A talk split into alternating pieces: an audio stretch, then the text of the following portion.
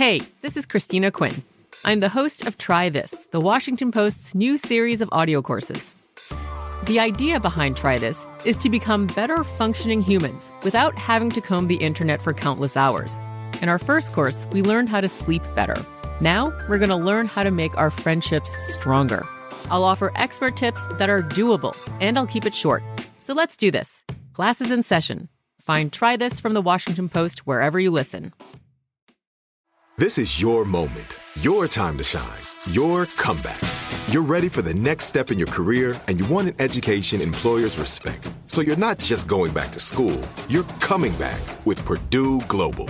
Backed by Purdue University, one of the nation's most respected public universities, Purdue Global is built for people who bring their life experience into the online classroom. Purdue Global, Purdue's online university for working adults. Start your comeback today at purdueglobal.edu. Xfinity has free premium networks for everyone this month, no matter what kind of entertainment you love. Addicted to true crime? Catch killer cases and more spine-tingling shows on A&E Crime Central. Crave adventure? Explore Asian action movies on Hi-YAH. Searching for something extreme? Check out skating, snowboarding, and more on Fuel TV Plus, the global home of action sports. And find crowd-pleasing bops on iHeartRadio's Hit Nation playlist. There's new free shows and movies to love every week. Say free this week in your Xfinity voice remote. From BBC Radio 4, Britain's biggest paranormal podcast is going on a road trip. I thought in that moment, oh my God, we've summoned something from this board. This is Uncanny USA. He says, Somebody's in the house, and I screamed. Listen to Uncanny USA wherever you get your BBC podcasts, if you dare.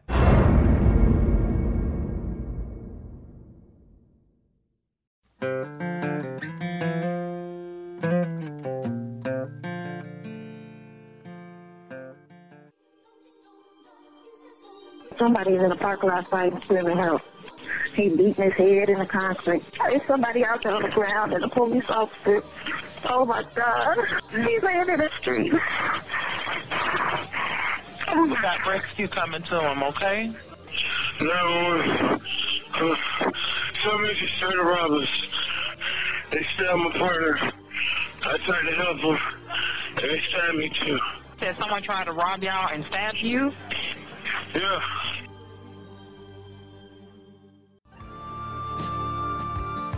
This is Shattered Souls. I'm your host, Karen Smith. This podcast contains graphic language and is not suitable for children. This is the new real. Christmas, the time for peace, joy, and goodwill toward your fellow man.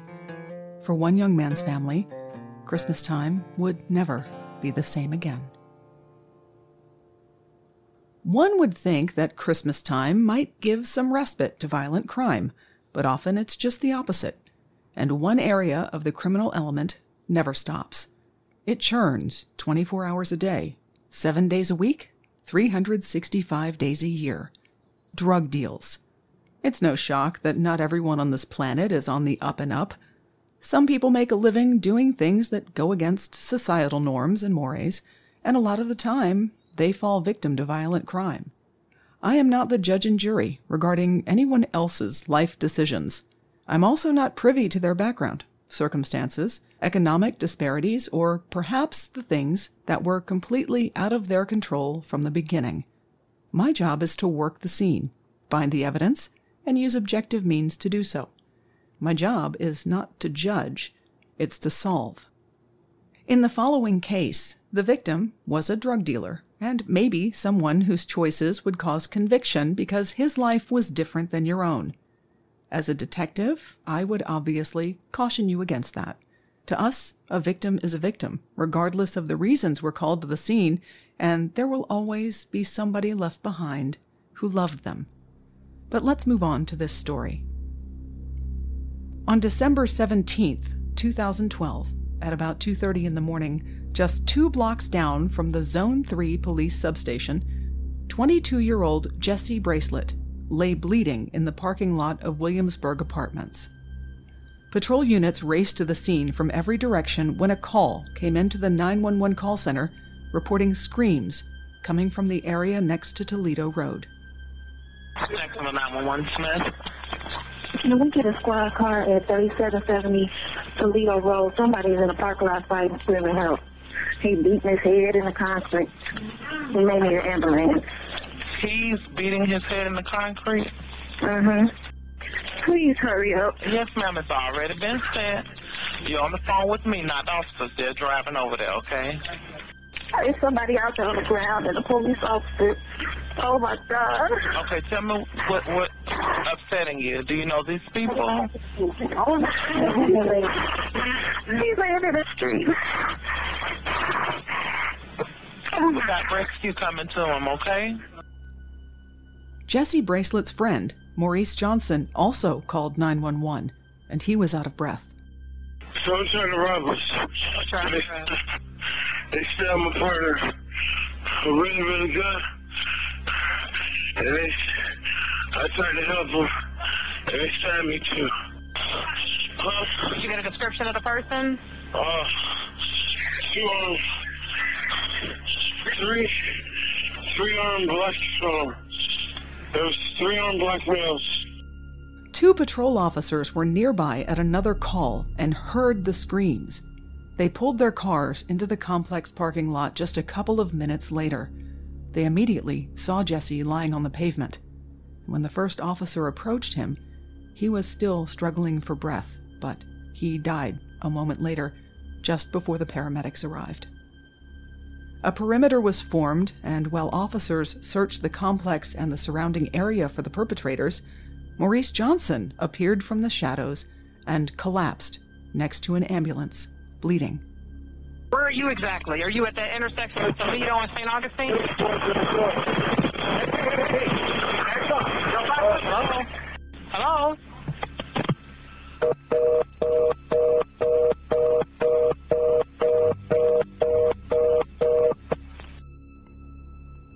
Paramedics attended to Maurice and transported him to the trauma center.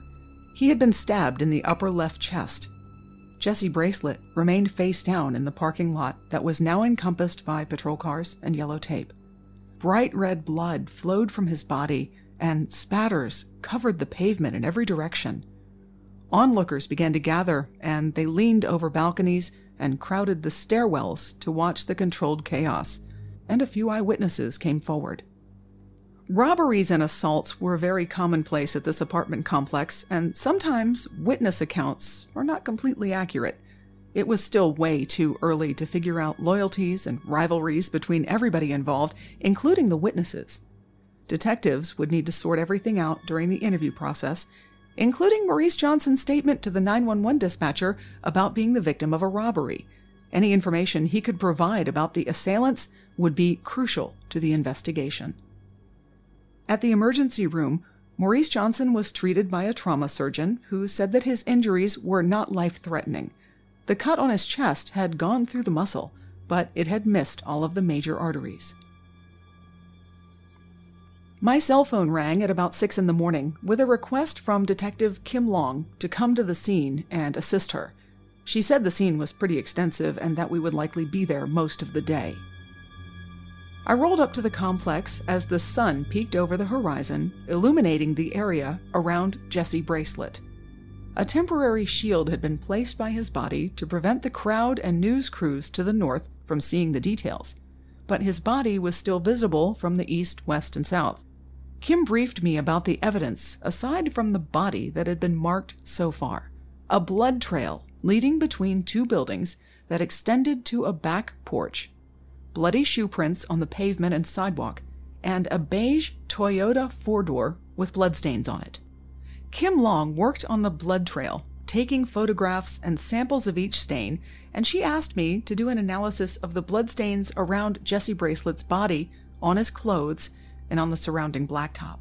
This is Detective Kim Long. They had located a blood trail leading throughout, and this is a large apartment complex that went in between buildings. You could see the you know the blood trail on the sidewalk. It looked like it had crossed over a parking lot. There was like a large pool of blood, especially around his head.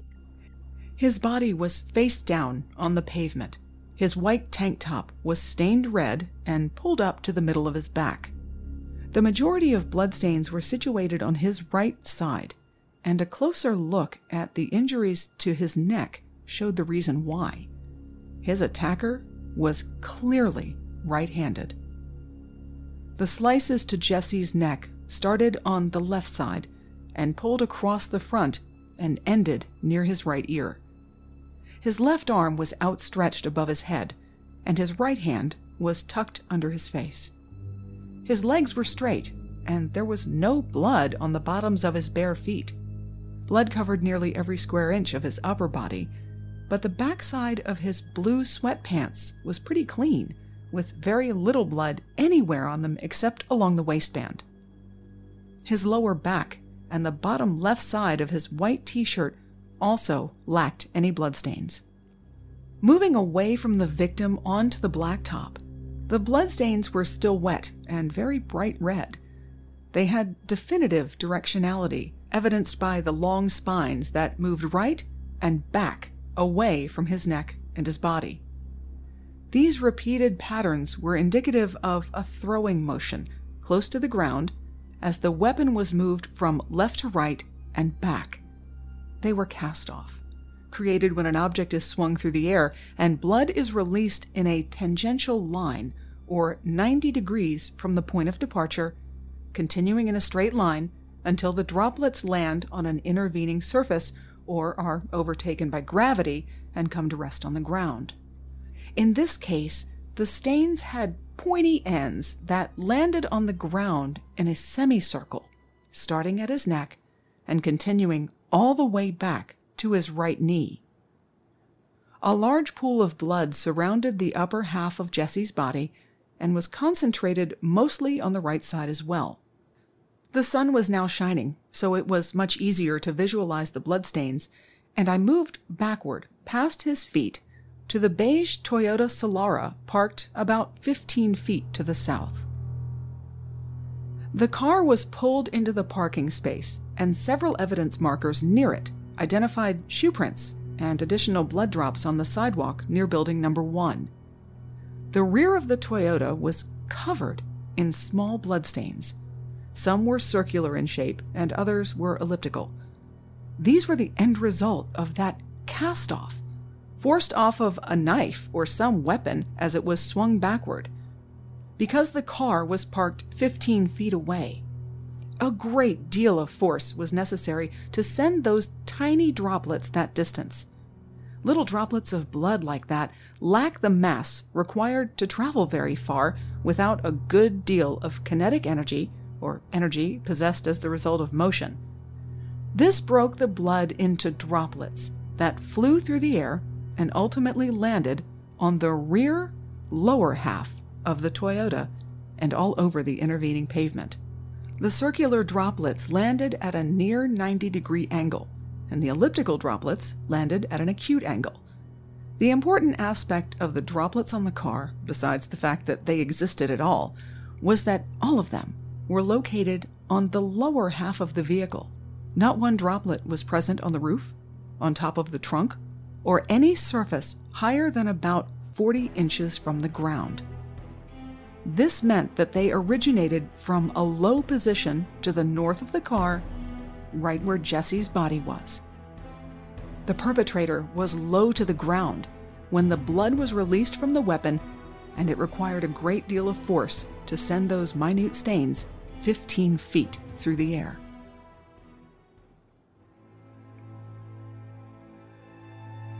The medical examiner investigator arrived, and she took her initial photographs of Jesse's position and injuries to his neck, his back, his hands, and his arms.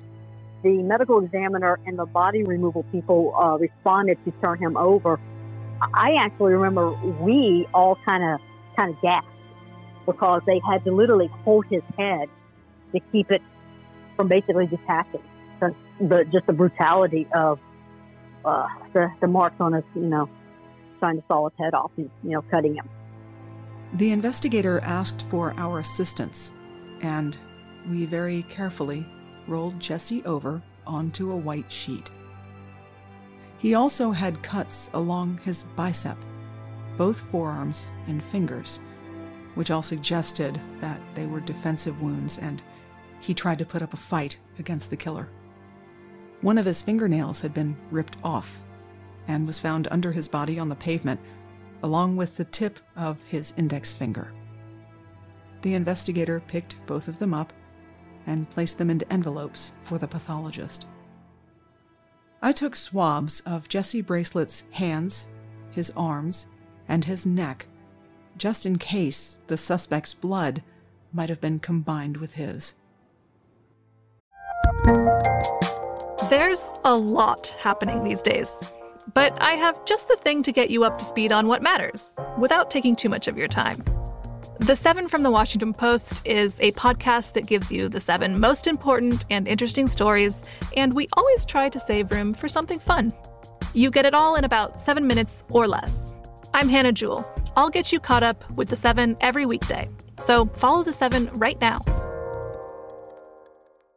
Xfinity has free premium networks for everyone this month, no matter what kind of entertainment you love. Addicted to true crime? Catch killer cases and more spine-tingling shows on A&E Crime Central. Crave adventure? Explore Asian action movies on Hi-YAH. Searching for something extreme? Check out skating, snowboarding, and more on Fuel TV Plus, the global home of action sports. And find crowd-pleasing bops on iHeartRadio's Hit Nation playlist. There's new free shows and movies to love every week. Say free this week in your Xfinity voice remote.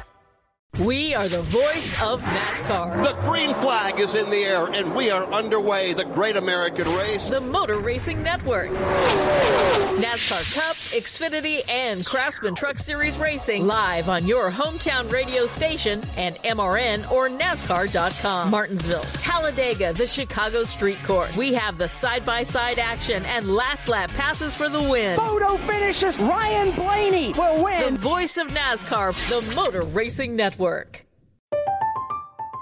I'm Katya Adler, host of The Global Story. Over the last 25 years, I've covered conflicts in the Middle East, political and economic crises in Europe, drug cartels in Mexico. Now I'm covering the stories behind the news all over the world in conversation with those who break it. Join me Monday to Friday to find out what's happening, why, and what it all means. Follow The Global Story from the BBC wherever you listen to podcasts.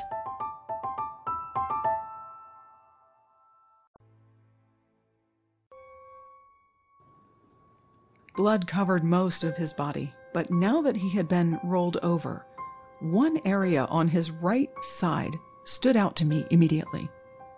Just above his saturated boxer shorts, there was an abrupt change in the blood that stained his skin. A 90 degree angle void pattern. This area looked like a capital letter L, and whatever caused it had blocked blood from being deposited onto his skin. I took photographs with a scale and put that image in my memory bank for later in case it became important. Paper bags were slid over Jesse's hands, and he was transported to the medical examiner's office for an autopsy the following morning.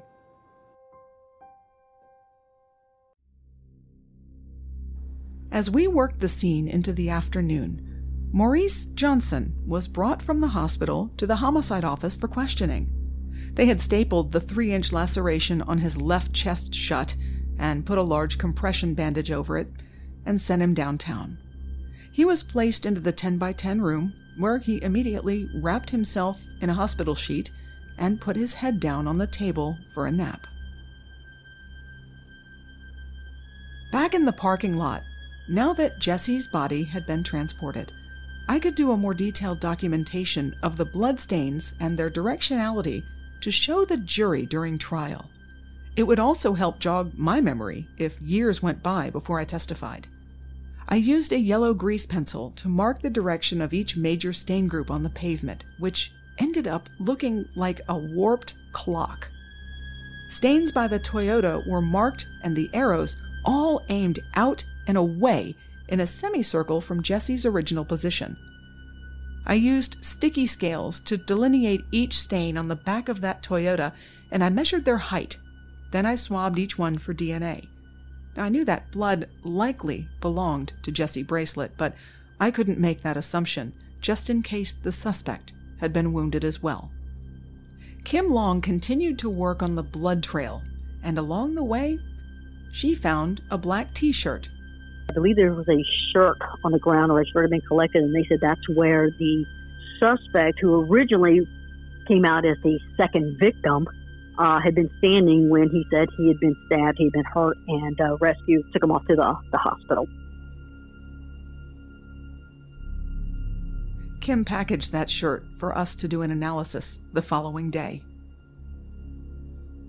She followed that blood trail down the sidewalk, between the buildings, and back to a courtyard where they abruptly changed direction. Halfway into the courtyard leading to the back building, and that's where the drip stain stopped. But then you could follow the trail, and they started going back toward the scene. A clot of blood was on the sidewalk pavement next to an outdoor patio where a number of drip stains were located in a cluster. The trail led back to the Toyota in the parking lot and the area where Maurice Johnson had collapsed. We looked at the interior of that Toyota. There was very little blood inside, with the exception of a couple of drops on the driver's seat, a swipe mark near the door, and there was no blood on the passenger side at all, a fact that would become very important later on. One of Jesse Bracelet's flip flops was on the driver's floorboard, and the other was on the driver's seat. The center console lid was up, and there was a small swipe of blood on the top of it. Down at the homicide office, the interview room door opened, and two detectives entered, tossed notepads on the table, and sat across from Maurice Johnson. Wake up, the detective said. Maurice slowly lifted his head and rocked back in his chair. The lead detective read Maurice his Miranda rights and had him sign a form that he understood. Maurice waived his right to an attorney and agreed to speak with them. After some small talk, questions about the events at the Williamsburg apartment complex began. Maurice immediately asserted that four unknown suspects robbed him and Jesse Bracelet while they sat in a car in the parking lot. He said that he fought off two of the suspects. One of them had a gun, and the other one had a knife. My friend's in the vehicle. Your friend, okay, you said someone tried to rob y'all and stab you? Yeah. No. He pulled out a gun. Okay. I just, I just saw him. The guy with the gun.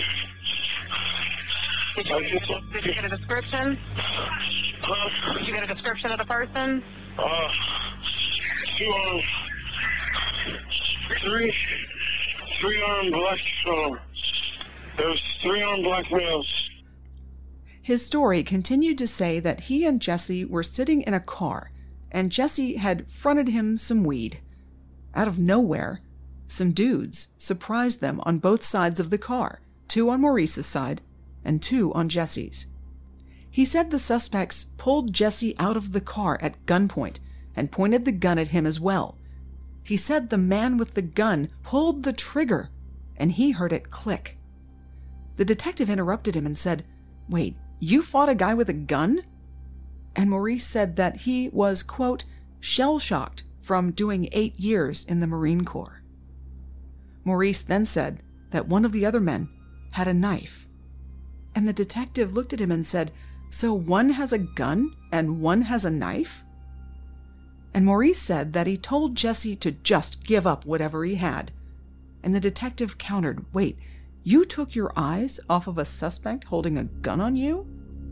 And Maurice got a little flustered and he said that he was about to tackle the guy when the gun clicked.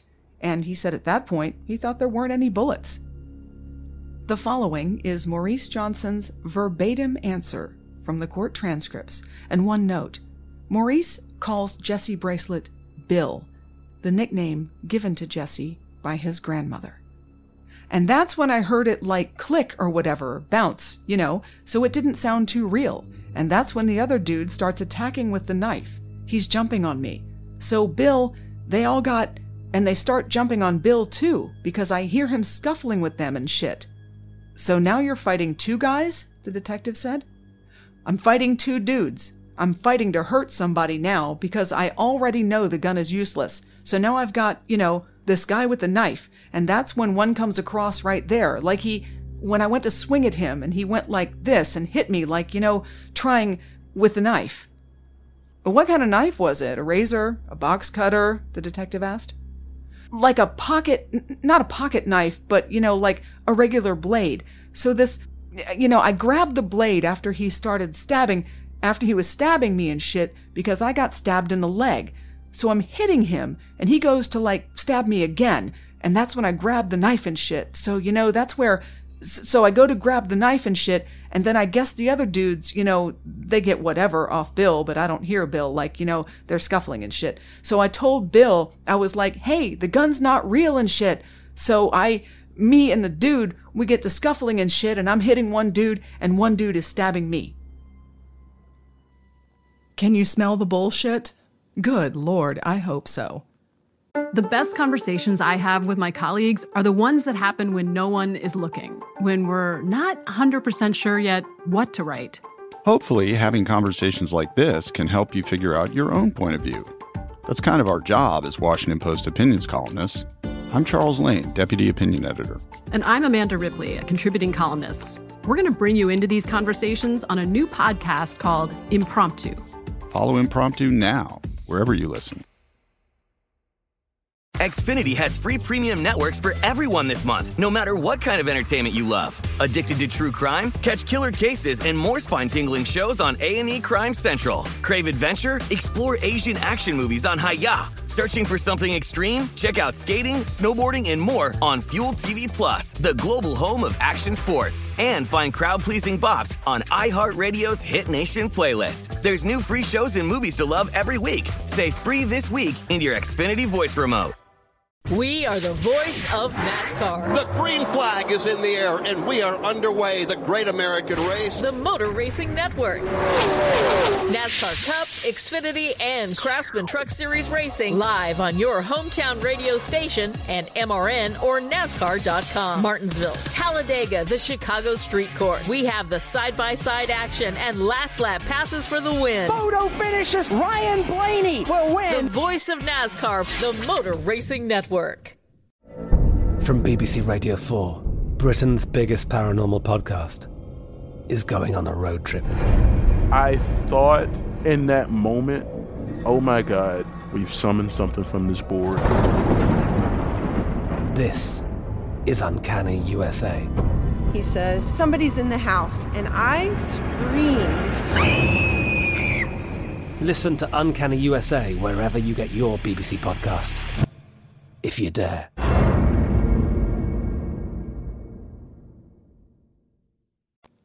While the homicide detectives tried to sort through Maurice Johnson's rambling story, Kim Long asked me to go head over to the homicide office to document Maurice's injuries and get the rest of his clothes.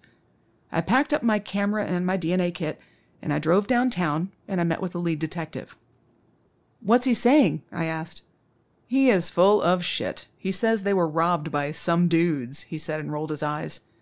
I asked if I could go in and take photos and collect his clothes and some DNA samples. Yeah, sure, go ahead. Are you going to book him? I asked. yeah, he's not going anywhere. So I went and looked at the video monitor, and I saw Maurice Johnson wrapped in the hospital sheet, snoozing away. Where's his shirt? I said. Hopefully at the scene. He came in with the sheet. I smiled and said, Yeah, Kim found it in the bushes. We'll, uh, we'll give it a check out later. I grabbed my camera and my DNA kit and I opened the interview room door. Hey, Maurice, wake up. I need to get some things from you. He lifted his head and looked around. What's up? What's up is I need to get photographs and some swabs of your hands. Where are you injured? He pulled his left arm out from under the sheet and looked down at his shoulder, which was covered by a large white piece of gauze and tape. I took a few photographs of his whole body and the bandage I couldn't remove it because I didn't want to risk any type of infection. Anywhere else? I asked. He tilted his head back. My nose, he said.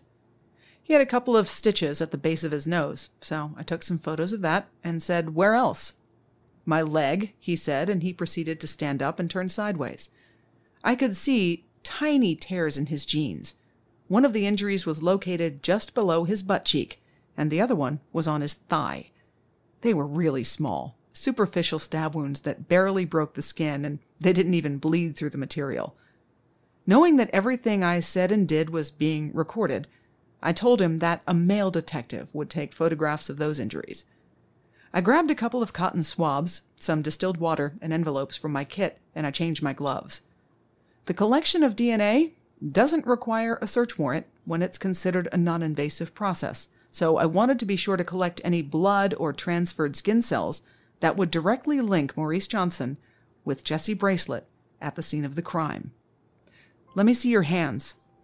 As I photographed them, I could see reddish brown stains between his fingers, and I took swabs along with a saliva sample known as a buccal swab, which is a known standard for DNA analysis. Hopefully, the lab would find a mixture of blood from both men on Maurice's hands, which would place him directly at the scene and in contact with Jesse Bracelet after his wounds were inflicted. I'm going to step out and leave you these paper bags. I need your jeans in one bag and your socks and shoes in the other one, okay? Yeah, what am I going to wear? he asked. Oh, we'll give you clothes. Not telling him that it would be an orange jumpsuit with pre-trial detention stamped on the back. I left and watched the video monitors as he complied with my request. He was wearing red shorts underneath his jeans, and I would need those as well since there were bloodstains on them. I told the lead detective to have Maurice put those shorts into another bag once they finished his arrest docket and gave him the orange jumpsuit. I took his jeans out of that bag to make sure the blood was dry so that any patterns on them wouldn't get all messed up. They were dry and absolutely covered in blood so I put them back in the bag and I went back to the scene to help Kim finish up. When I got back to the complex, Kim and I looked at the bloody shoe prints on the sidewalk, and I retrieved Maurice Johnson's sneakers from my van. They were red and white Jordans, size 12, with a pretty unique tread pattern. Any reasonable person could see the similarities right away. We took several swabs of blood that had been embedded in the tread for comparison to DNA samples taken from Jesse Bracelet and from Maurice Johnson. Kim had finished her documentation at that point, but the one thing we were still missing was the murder weapon. We called a canine unit to help us complete an article search, and we looked through every hedgerow, on every patio, in every crevice, trash cans, dumpsters, and even on the rooftops. After two hours, the sun started to set, and we had to call the search off. And we never found it. It's really hard to walk away from a scene without the weapon used, but sometimes the best intentions don't work out the way you'd like. So Kim and I released the scene, and we took everything downtown to the property room. The homicide detectives were now into their second hour of interviewing Maurice Johnson. They put each detail he gave them into their notes in their memory bank for later. And after more questions and bullshit stories about the alleged fight and robbery, they began to ask Maurice about the extensive injuries to Jesse Bracelet. When asked about Jesse, Maurice Johnson said he didn't know what happened to his friend, nor did he inquire. Next week on Shattered Souls, the conclusion of the Jesse Bracelet case. Is the new real. Opening music by Sam Johnson at samjohnsonlive.com. Underscore music by Kevin MacLeod at incompetech.com.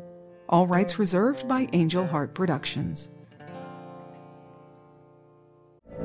From BBC Radio 4, Britain's biggest paranormal podcast is going on a road trip.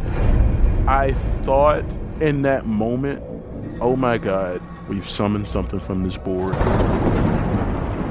This is Uncanny USA. He says, Somebody's in the house, and I screamed. Listen to Uncanny USA wherever you get your BBC podcasts, if you dare.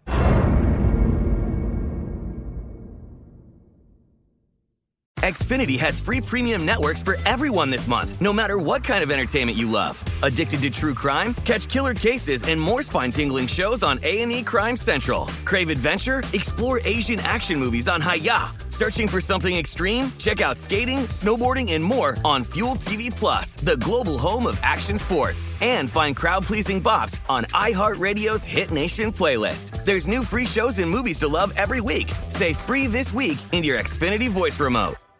We are the voice of NASCAR. The green flag is in the air, and we are underway. The great American race. The Motor Racing Network. NASCAR Cup, Xfinity, and Craftsman Truck Series Racing live on your hometown radio station and MRN or NASCAR.com. Martinsville, Talladega, the Chicago Street Course. We have the side by side action and last lap passes for the win. Photo finishes. Ryan Blaney will win. The voice of NASCAR, the Motor Racing Network.